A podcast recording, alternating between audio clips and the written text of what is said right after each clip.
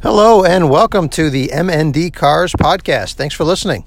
Uh, today we are driving a 2019 Mazda MX5 Miata RF. This is the Grand Touring trim. The exterior color is snowflake white pearl. The interior color is auburn Nappa leather. This is an automatic transmission equipped MX5 Miata, so something a little bit different. I had driven a couple of manual transmission Volkswagens in the past couple weeks that are typically sold as automatics. So I guess uh, it makes sense that I would drive a Miata that's typically a manual and is now an automatic. Although uh, I say typically manual, I think the sales are about 50 50 uh, manual to automatic. But when everyone thinks Miata, they typically think manual.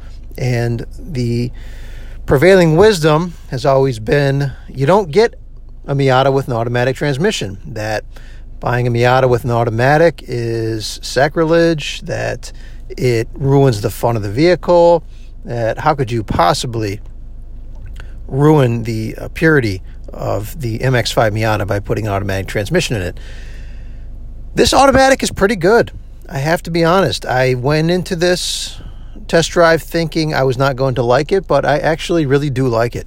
It's not obviously as engaging or as driver focused or involved or sporty as you you come to think of the Miata with the manual transmission, but this Mazda automatic, which they use in a lot of their vehicles, uh, pretty much all of them, is very good. It, it mimics a lot of the great features of a dual clutch.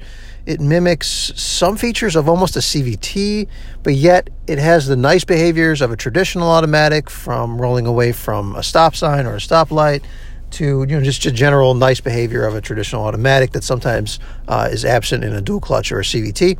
It's a really nice uh, mashup of those three different transmissions, and that's a hard thing to pull off. Uh, a lot of companies try to mimic a lot of those features, but Mazda has really done a nice job, and at a price point that you wouldn't expect to find, you know, great transmission technology. But they really have brought it to this car. Uh, this RF edition, obviously having the you know, retractable Targa roof, uh, retractable hardtop, whatever you want to call it. It's more of a Targa to me, but and, and equipped in the automatic and in the Grand Touring trim, it really is more of a cruiser, and it's exceptional at being that you take this car down your favorite back road and you really get to enjoy everything great about a Miata. The transmission is a willing partner. It shifts when you want it to. It's pretty quick on upshifts. It's res matches downshifts. Uh, the car benefits from that extra power uh, that they added for the 2019 model year, bumping it up to 181 horsepower. Uh, there is one fly in the ointment there, and that is almost all of that power, the peak power, comes at the top of the rev range. Now, Mazda will tell you, and you can feel it, that you know the under the curve power is also greatly enhanced, but the peak power is a little bit uh, dulled by the automatic, and here's why. So in the manual, when you're ripping through the gears and you can really push it all the way up to the red line, uh, which is now at 7,500 RPMs, if you're really good, you can hit those gears perfectly and use all that power. In the automatic, if you're manually shifting, there is still a delay. This is not a dual clutch, so you lose a little bit of that top end rush because you can kind of bounce off that rev limiter because of the delay from uh, you know either clicking a pedal or pulling the lever to change gears. There's a little bit of a delay, so there is a slight penalty in the automatic. You don't get to enjoy all of that you know top end rush that Mazda has added for 2019, but it's not terrible by any stretch. It is noticeable, but it's not terrible. So. Um, you know, if you have a reason that you really need an automatic, you really want an automatic, if the car is going to be shared, you know, but maybe between spouses and one of them doesn't want to drive a manual, or you're just sick of driving a manual transmission, this really does give you a nice option uh, in the sports car world at a reasonable price point. This test car.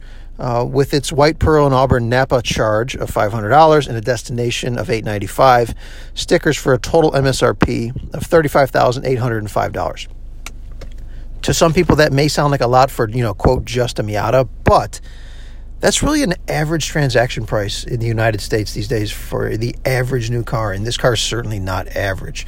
It comes with a lot of features. You know, it comes with heated seats. It comes with automatic climate control. It comes with Bluetooth, USB ports. Um, it comes with navigation, automatic headlights, LED headlights, LED tail lights, auto dimming rearview mirrors, HomeLink. It really is quote unquote loaded.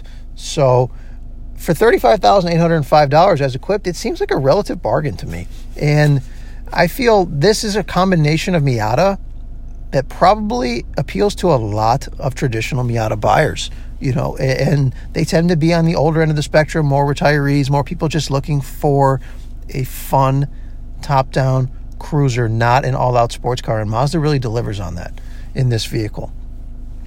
So, you know, again, to sum this review up, if you're in the market for a fun second, third car, a weekend car, a Canyon cruiser, and you really don't want a manual transmission, you are really not giving up too much in this 2019 Mazda Miata. Mazda really has delivered uh, on this automatic. So it's definitely worth a look. There's very few vehicles that are like this in the market. Off the top of my head, I can't think of anything that truly competes with the Miata at this price point. There is no rear wheel drive, dedicated chassis, real sports car that you can buy for $35,000 other than a Mazda Miata. So might be the only game in town. So take a look at one. Uh, thank you for listening. Again, leave any comments, questions, anything that you want to hear from me, and I uh, look forward to hearing uh, talking to you next time. Thanks.